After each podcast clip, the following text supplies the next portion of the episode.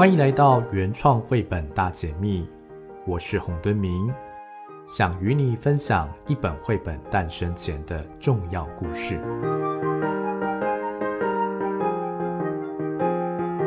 今天呢，我们很高兴可以邀请到托容纳插画奖的得主啊，唐唐老师来跟大家分享啊《托蛋龙》这本特别的一本故事的背后创作故事。那我们请啊唐唐老师跟听众们问个好。各位听众，大家好，我是糖糖。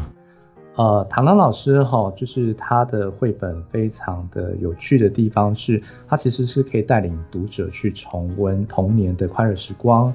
那孩子们呢，他能够充分在糖糖老师的绘本里面去探索童年的许多的乐趣。那唐浪老师呢，过去呢创作非常多知名的绘本，那也受到很多大奖的肯定啊，包括像金蝶奖啊，或者是彭罗拉奖，或者是他的作品也多次呢是透过艺术创作的方式，在很多的美术馆啊去做展出。那我们今天呢要来谈的这本绘本呢，叫做《偷蛋龙》啊，它是非常有意思的一个啊，针对学前幼儿的一个绘本啊，那它呢。透过这样一个角色固定的设定呢，去帮助孩子去克服生活当中很常见的困扰呢，那是什么样困扰呢？我们等一下就来听听看唐唐老师怎么说。那我想问一下哈，唐唐老师，这本《偷蛋龙》的故事哈，事实上好像是源自于您孩子身上的真实故事，可否请您说说呢？当初为什么会想要把它变成一本绘本呢？呃，我觉得这个这故事对我来讲非常呃印象很深刻的一个生活故事。我想每个父母亲都会遇到这个问题哦，就是说他在那个尿尿会尿床，然后他不想包尿布的这个阶段，因为他想要让自己更舒服一点。那因为这样的情绪，他变成说他在睡觉前会跟你对抗，然后他会吵。好，那也因为这样子，让我们都很困扰。刚开始就顺着他想把把尿布就不包好了。可是第一天就不行了，因为他就尿床了。那连续几天之后，那个床单就不够用了。那这个问题就开始变成一个很真实切身的问题，所以就给他了一个小小的谎言，就告诉他说偷蛋龙会来偷蛋蛋，大概是从这样开始的。那他当天听到这样的一句话的时候，我记得他的表情记得很深刻，他就是愣住了，然后看着我，然后就跟我好像同意包尿布。妈妈呢，就帮他把尿布包上，那这个事情就这样解决了。那可是我们在同时当然也试着让他学着去自己在睡前尿尿，可是就这样事情就过去一年了。那一年后，他突然提起了两岁时的一个小小的他的记忆，他就说偷蛋龙会在窗外看他。好，那这件事让我那个瞬间我其实是很震撼的，我吓一跳，我想啊，那你会不会害怕？我接着问他这句话，然后他就跟我说不会。那我就继续问他为什么不会，然后他接着说，因为我已经会自己尿尿了。好，他是这样子，我们的一个对话内容。那因为这个内容让我有一个启发哦，就是说，哦，原本我害怕他害怕，那可是我发现的一个应该算是结论吧，就是说，当你对恐惧这件事你有解决的办法，那你就不会害怕，那你就克服了。那所以从那时候我就很想就这样的一个观点来创作一本书。那偷蛋龙大概是这样的一个想法，然后去衍生出来的。哇，好棒的一个故事的历程哦！因为我自己也有孩子，也发现说，真的包尿布吼，孩子真的会有很多的一些不想或是冲撞。没有想到透过这个过程呢，能够让一个孩子他能够从一开始的恐惧，然后到后来学到一个能力。好，然后能够，甚至是老师居然还把它变成一个故事，真是太棒了！老师真的是不仅是一个插画家，还是一个儿童心理学家。呃，我觉得观察孩子哈，是我们父母亲一个很大的享受，因为你看到他的一个成长转变，然后那个中间有你自己的痕迹，那我觉得这个这是非常愉快跟成就感。是是，孩子身上真的有很多值得我们可以学习的。那这个故事呢，当初的设定是主要是针对学前的幼儿。那您有为了这样的特定的读者，当初在构图或是文字上有做了一些特别的尝试吗？这本书哦，其实它在我忘了几年哦，它曾经是一个出版过的一本绘本哦，二零零五年。那那时候呢，因为我是刚开始创作，所以那时候我有一个对绘画的一个。我认为也算是一个偏好很明显，我很爱画很暗沉的东西。那画完之后呢，其实《偷蛋龙》就出版了，因为当时我也很兴奋，然后就可以画完它，已经觉得很有成就。然后就出版之后，我记得我那时候跑到那个诚品书店，站在那个书柜旁边，听读者翻它的时候说什么话。那我就听到两个学生，然后他说：“哦，有点可怕哎。”他突然讲这句话，其实我还蛮介意的，就是说，哎，那其实读者他没预设。可是他直接的反应给你，其实跟孩子应该是蛮接近的。虽然大家的反应不同，那我也会听到说有人喜欢，可是毕竟也有人说有点可怕，那我就记下来了。那就这样子，之后这本书因为出版社的关系，其实它就绝版了。那一直有机会重新出版，我就重新在想我怎么去定位孩子的感受跟视觉，然后我就想说，我要希望这本书新出版的时候是变成一个愉悦的感觉。所以我就重新开始试了很多的，从色彩、从造型，好，然后笔触，好，各方面，我试画了三个画风，然后才设定出现在的样子。那三个画风其实我大概做了，哎，很长时间，快半年，所以他花了很长的时间才把现在的样子做出来，算是有点辛苦，因为他必须去把我原本的风格调整掉。哦，真的可以感觉到唐老师非常用心哦，就是不仅是观察，您也很用心去倾听每个读者的声音。那像您当初在啊做这个故事，其实偷蛋龙也是其中的主角。那我我们都知道说，其实有很多的小男生啊，特别是幼儿，真的非常喜欢恐龙。那您有没有当初为什么会想要找偷蛋龙把它放进来的原因呢？这个也是一个。真实的哈，因为这个故事其实从头到尾都是真实的。诶，我儿子他非常迷恐龙，迷到他会走在路上，在我创作的第二本书里面的动作都是真的。好，那所以他会像学恐龙走路，然后他走到旁边就会学恐龙叫，那非常着迷。那当时有出版一个电影叫《恐龙》，迪士尼那个发行的。那他发行之后，我们很迷，就会一直看。然后他片头就是一只偷蛋龙偷了一个蛋，那我儿子非常爱看，就一直看。那那部片我们就买了 DVD，然后没事他就看。可是有一天，为什么会有刚刚讲的那一句话，就说：“哎，偷蛋龙会来偷你的蛋蛋。”其实就是片头那个影像出现的。真有一只偷蛋龙偷了一颗蛋，那个是禽龙的蛋，那他把它偷走了。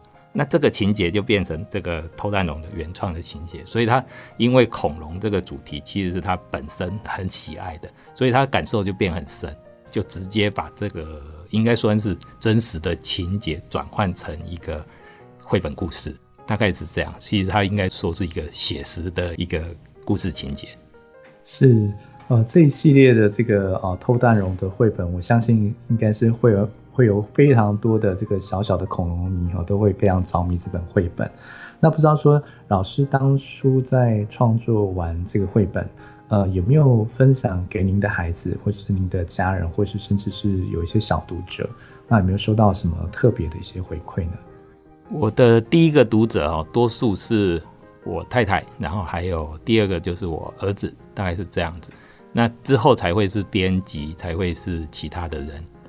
我的太太看了，大概反没太别太多反应，因为这蛮真实的。那第二个是我的小孩，我其实蛮介意他的反应。那他的反应，他看了自己一直笑，因为他知道这个事情，其实他大致也记得。那这个部分让我觉得创作起来非常有成就感，尤其是在这个重新出版的时候，我觉得这个成就感比第一次创作还要有成就感。为什么呢？因为我跟我的儿子，我儿子现在已经大四了哈，那其实他已经脱离这个童年这个阶段非常久了。那我自己当然更久。那创作绘本，它就是让你不断的去，因为你必须很认真专注去做每个细节。那这个细节，它会让你再去仔细想，你也想很多，你会很细微的去翻出你脑袋那个快要被遗忘的那个记忆。那你一直翻出来，那翻出来之后就发现，哎，我记忆都蛮愉快的。那小孩的样子，然后即使他有点。呆呆的样子啊，然后他有点，呃，交不到朋友啊，各方面他都会一一浮现出来。那这个部分就变成说，我现在创作的时候就发现说，原来我在跟他再过一次童年。那这个是我觉得是创作绘本最快乐的事情。哦，好棒啊！这是跟孩子重温一次童年哈。那我想再请问唐老师，就是您自己，因为刚刚听到您非常用心在每一个创作的细节，好，甚至怎么样小朋友会使用的一些场景，好，都放在里面。那您自己在回溯看整个创作的历程的话，有没有让你觉得最印象深刻的部分呢？我其实，在画的过程哈，并不像想象中说很享受画画的乐趣哈，因为。我觉得做各方面创作对我来讲最愉快的，已经变成是在构思了。构思的时候哈，其实是你的那个思绪哈会变无限宽广哈，那不会受限现实。因为做现实你就有很多要修正的东西，画的时候其实就是在执行现实面。所以画画我反而觉得没有构思快乐。所以我当时其实印象最深刻还是在于我自己的那个。构想的时候，画草图啊，然后想故事啊，试画风啊，然后这些过程其实我印象比较深刻。然后之后这个东西一定下来，我就觉得我就变成一个很像职业的一个工作，就是变成说你要产能啊，你你要很让自己完成你想象的东西，然后想办法，不管是时间，不管是你的技术面，都要支援到，让你可以有效的完成你的工作。那这个是我觉得它两个阶段。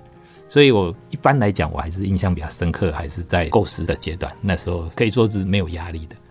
嗯，真的可以感觉到创作真的是一个非常不容易哈，而且它很很多时候需要去不断不断去打磨的。那不知道说老师您自己在创作的时候，因为其实您的作品非常多，而且您过去其实不仅是插画或是绘本的作家，您也还是美编。那不知道从美编这个角色来看的话，那您觉得怎么去看绘本呢？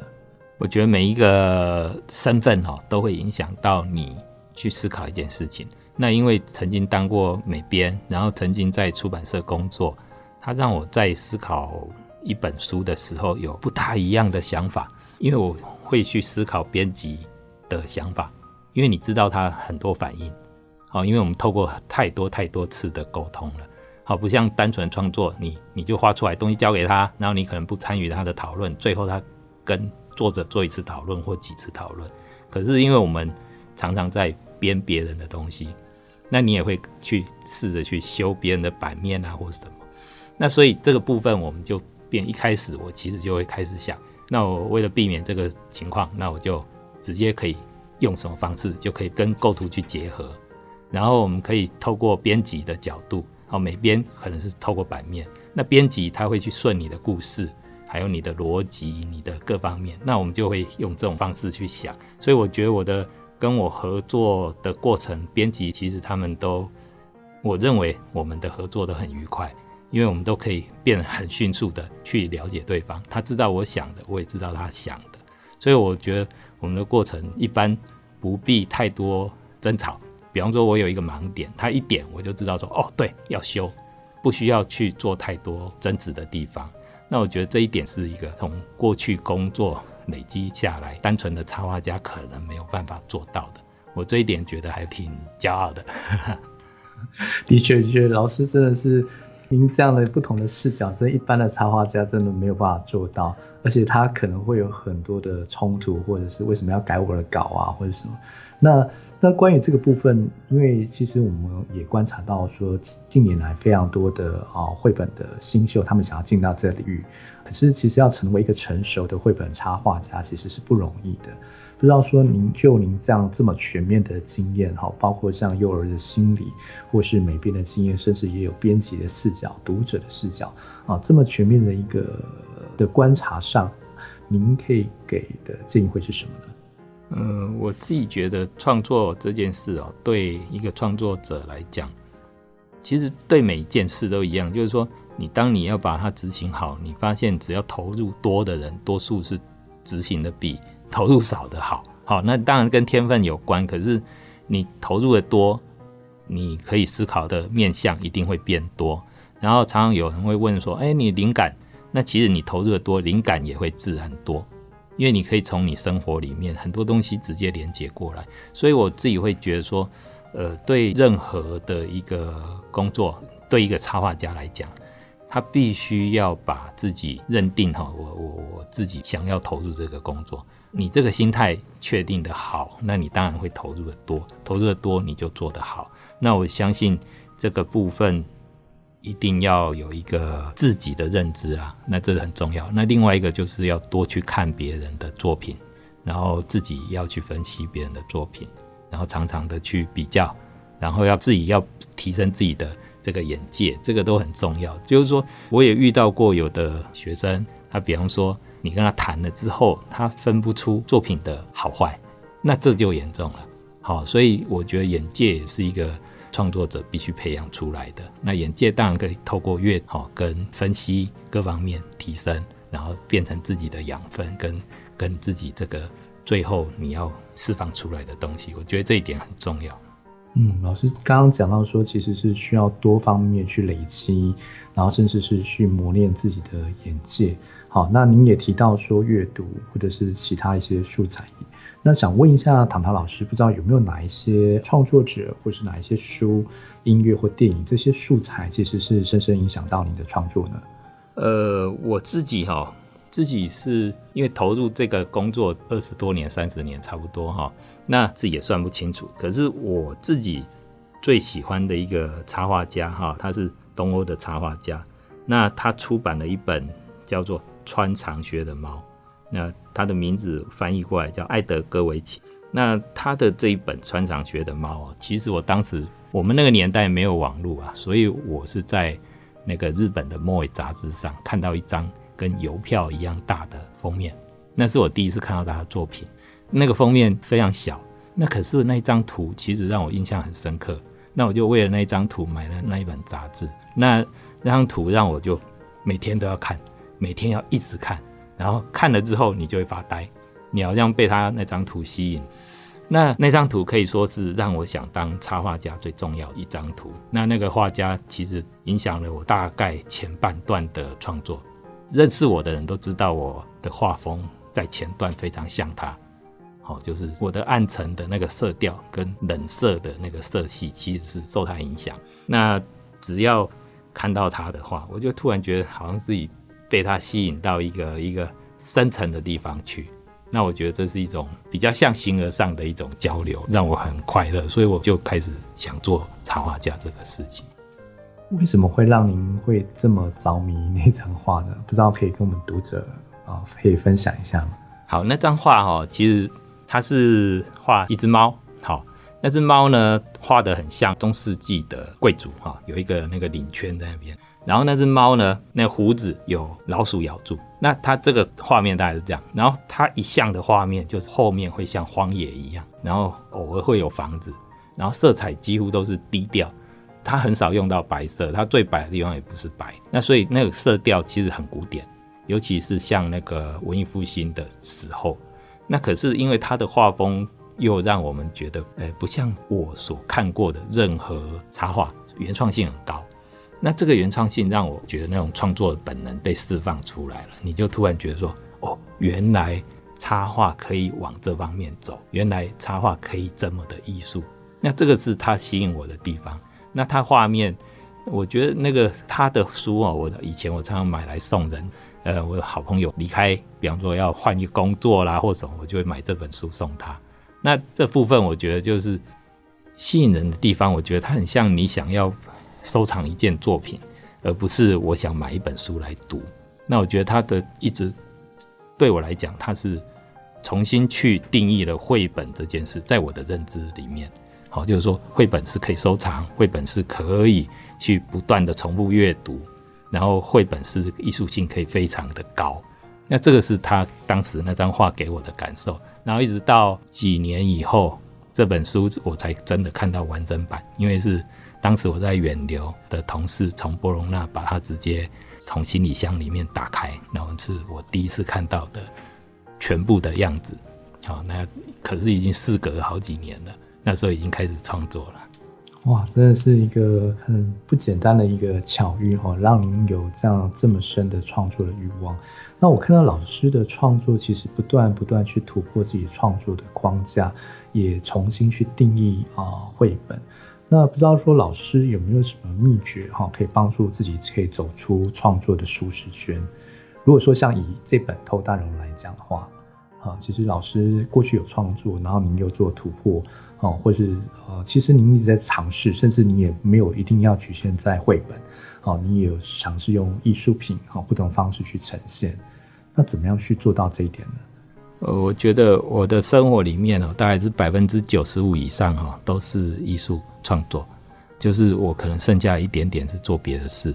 所以我相信，就是说，呃，因为你生活里面，呃，我觉得以前看过一本书，就是说那时候出的书哈，生活处处是科学，生活处处是数学，生活处处是什么哈？我忘记了。那这本书很好笑，就是说它有点讽刺在教学了哈，可是它基本上也是让你，就是说里面它表现出来，就是说，哦，我我的生活里面，我看到到处。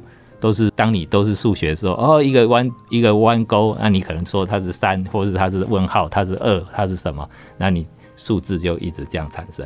那对我来讲，艺术也很像这样子，只是我没有那个负面批评它的地方，而是说我其实是很乐于去让我的生活里面处处都是创作。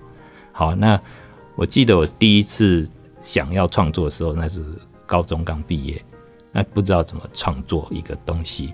那时候我就想说，哎、可以怎么想一件事？那我就试着用一个逻辑，就是说我不要用原本的逻辑去看任何事，就给自己一个命题。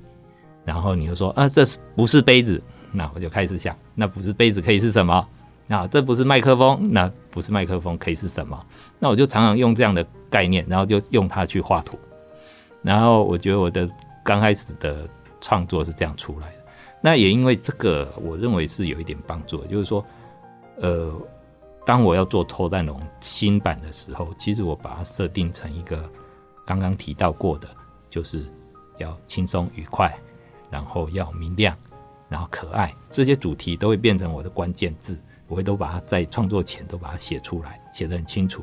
然后呢，试画的时候就会去用这个来检视它，说，哎，是不是这样？不是，它就去掉了。好，那大概是这样的一个逻辑。那一方面当然是有自己有一个意图，就是说不要一直在做同样重复的事情。那这个这个意图，我觉得是个本性啊，因为我只要重复太多次，自己就很烦，所以自没办法做太多次，所以变成说，呃，你就很自然想做新的。那在做新的，我觉得技术上我大概就像刚刚这样子，然后色彩去设定，比方说。当过设计的一个经验，让我比方说在整本书里面，我就会去抓几个色调，把它全部色票挑出来。那偷蛋龙里面，大概你会看到整个系列里面只有那几个色在用，重复了一直用。那这个部分它就互相搭配，然后透过面积好这些来调整。那这个部分我觉得是一个比较理性的创作，大概是这样去调整出偷蛋龙的一个调子。嗯，非常谢谢老师讲了这么奥秘的这个创作心得哈，这个可能一般人真的要花好几年功夫才能够呃有这样的一个体悟。好，那想问一下老师，因为您刚刚提到就是其实这偷蛋龙这个是一个系列哈，那包括有这个兔兔的新朋友，还有兔兔不爱胡萝卜。好，那老师可不可以也稍微介绍这两本的阅读的一些的建议这样子？呃，这是一个系列哈，那这个系列我们在刚开始其实是从偷蛋龙延伸出来的。当我们做了第一本，就试着想说，哎，这是一个好的开始，也许我们可以试着让这个故事可以延伸，有一个角色，然后让大家透过认识这个角色，然后把更多的内容跟我们想诉说的主题跟读者做交流。那因为这样的一个设定，我们就做成了系列。啊，三本，那这三个我们有设定阶段，比方说第一个阶段它是包尿布，第二个阶段是交朋友，这都跟年龄有关，然后第三个阶段是他去上学了，上学他会遇到一个吃的问题，营养午餐，那我们是把这设定成包尿布、交朋友还有吃饮食这三个挑嘴挑食这三个部分，那这部分我觉得就是说，他都提供了一个我们希望能够。跟读者，包括小孩跟妈妈，好家庭能够有一个互动，或是一个解决的方法经验。第二本它是交朋友，那交朋友，我觉得在很多孩子来讲，呃，父母亲仍应该是小孩第一个朋友，那这个部分要确立下来哈，那他之后才会有接下去的朋友。那这这个是很明显的。所以很多时候我们常常会觉得说父母亲就是父母亲，可是对我来讲，我希望我父母亲是小孩的朋友。那接下去妈妈陪小孩儿子出去跟其他朋友去认识，是他交第二个朋友，或是更多朋友。那这个部分，我相信至少在一个孩子里面，他在一个孩子的内心里面，他至少他有第一个朋友，是一个非常关心他的朋友，而不是一个妈妈。好，妈妈的角色要兼顾，好，这是我觉得很重要的。爸爸也是。那我觉得这个部分是我在第二本书里面也先设定好的，所以妈妈一直陪伴他，然后他才会遇到他那一个知己啊，那个好朋友。其实一直到跟我儿子在小学毕业之后，他移民到美国了，现在没有联络了。这个也是也是一个真的故事哦。那我觉得真实的生活里面，孩子可以。给你很多小小的启发，然后你关注他，应该就有。那第三个是饮食，那挑嘴这件事哦，其实我自己本身是很挑嘴的，我儿子没有挑嘴，所以这个故事很多部分是画我自己的经验。那可是我我认为啊，饮食只要你注意它的品质啊，然后跟它的乐趣，它应该可以让饮食变得跟你有密切关系。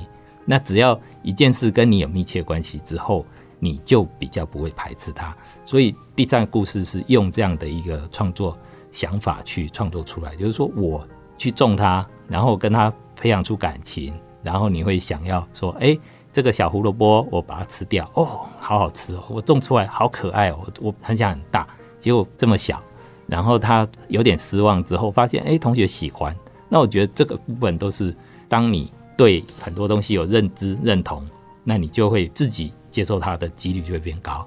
好，这是第三个故事的一个一个重重心。非常谢谢老师分享这三个故事如何去解读哈。呃，老师从您刚刚分享当中可以看得出，就是其实您真的是很用心哈，去把孩子的生活、幼儿可能会呈现的心理状态，去成为一个去接触孩子心理世界的一个接触点。那如果针对一些爸爸妈妈，他们想要呃跟孩子共读这个绘本，不知道您可不可以给他们一些具体的一些建议？呃，我觉得哈，台湾很多父母亲都有一个盲点哦，就是说太认为自己是一个爸爸妈妈，是一个好像是从上面看下面哈，就是有一个这样的视角在看孩子。分享一个我自己的一个经验哦，非常有趣的经验，就是我的小孩他也差不多在两一岁多的时候，很小，他也不大会讲话。然后呢，他有一天就他沿着那个墙壁的那床的墙壁这样，那他就走到那时候是晚上，然后他就在刚好就大概是窗户的高度，好，但是很矮，大概一一百公分左右。然后他就从那边看着外面的窗，然后就指着说月亮。啊，那是他用英文讲哦，然后他就指月亮。那我老婆没有理他，因为月亮在上面嘛。那我就突然想说，哎。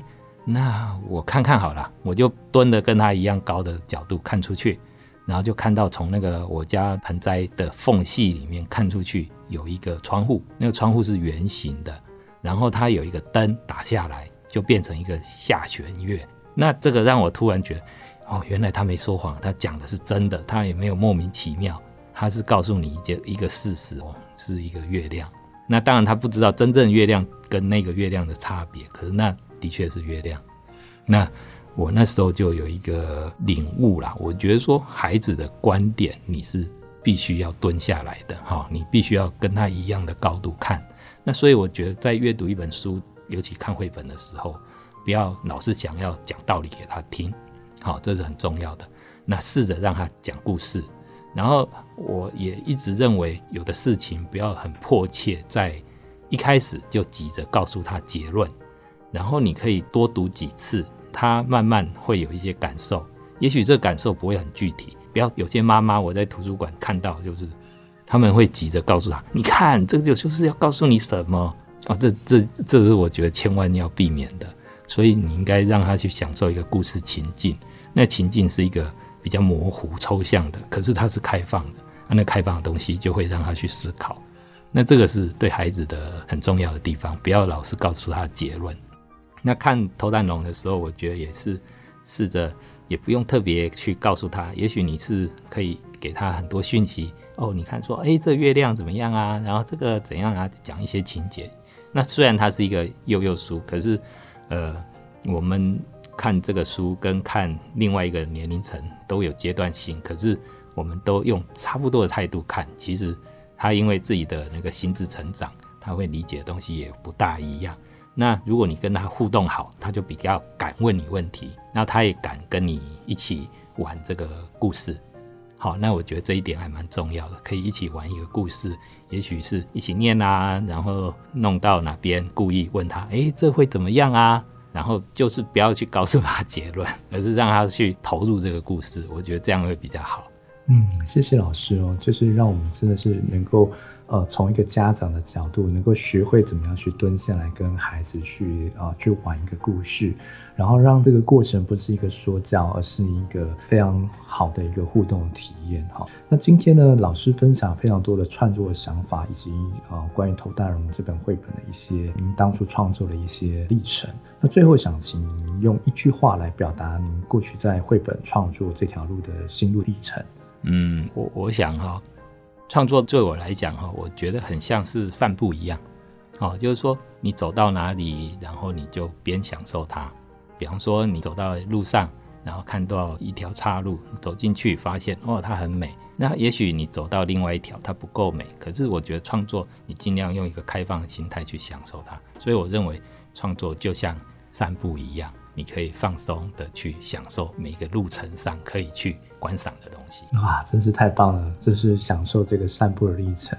如果您现在就是想要体验创作乐趣啊，您可以试试看从《头大容》这本绘本开始，或者是您可能啊有孩子想要跟他呢一起能够去认识他，能够蹲下来去听他的声音，孩子的声音啊，您也可以尝试从《头大容》这本绘本开始。那我们非常谢谢唐郎老师分享这么多呃关于创作历程的一些看见和想法。那希望呢可以带给读者或听众呃另外一个视角。原创绘本大解密，我们下次再见喽。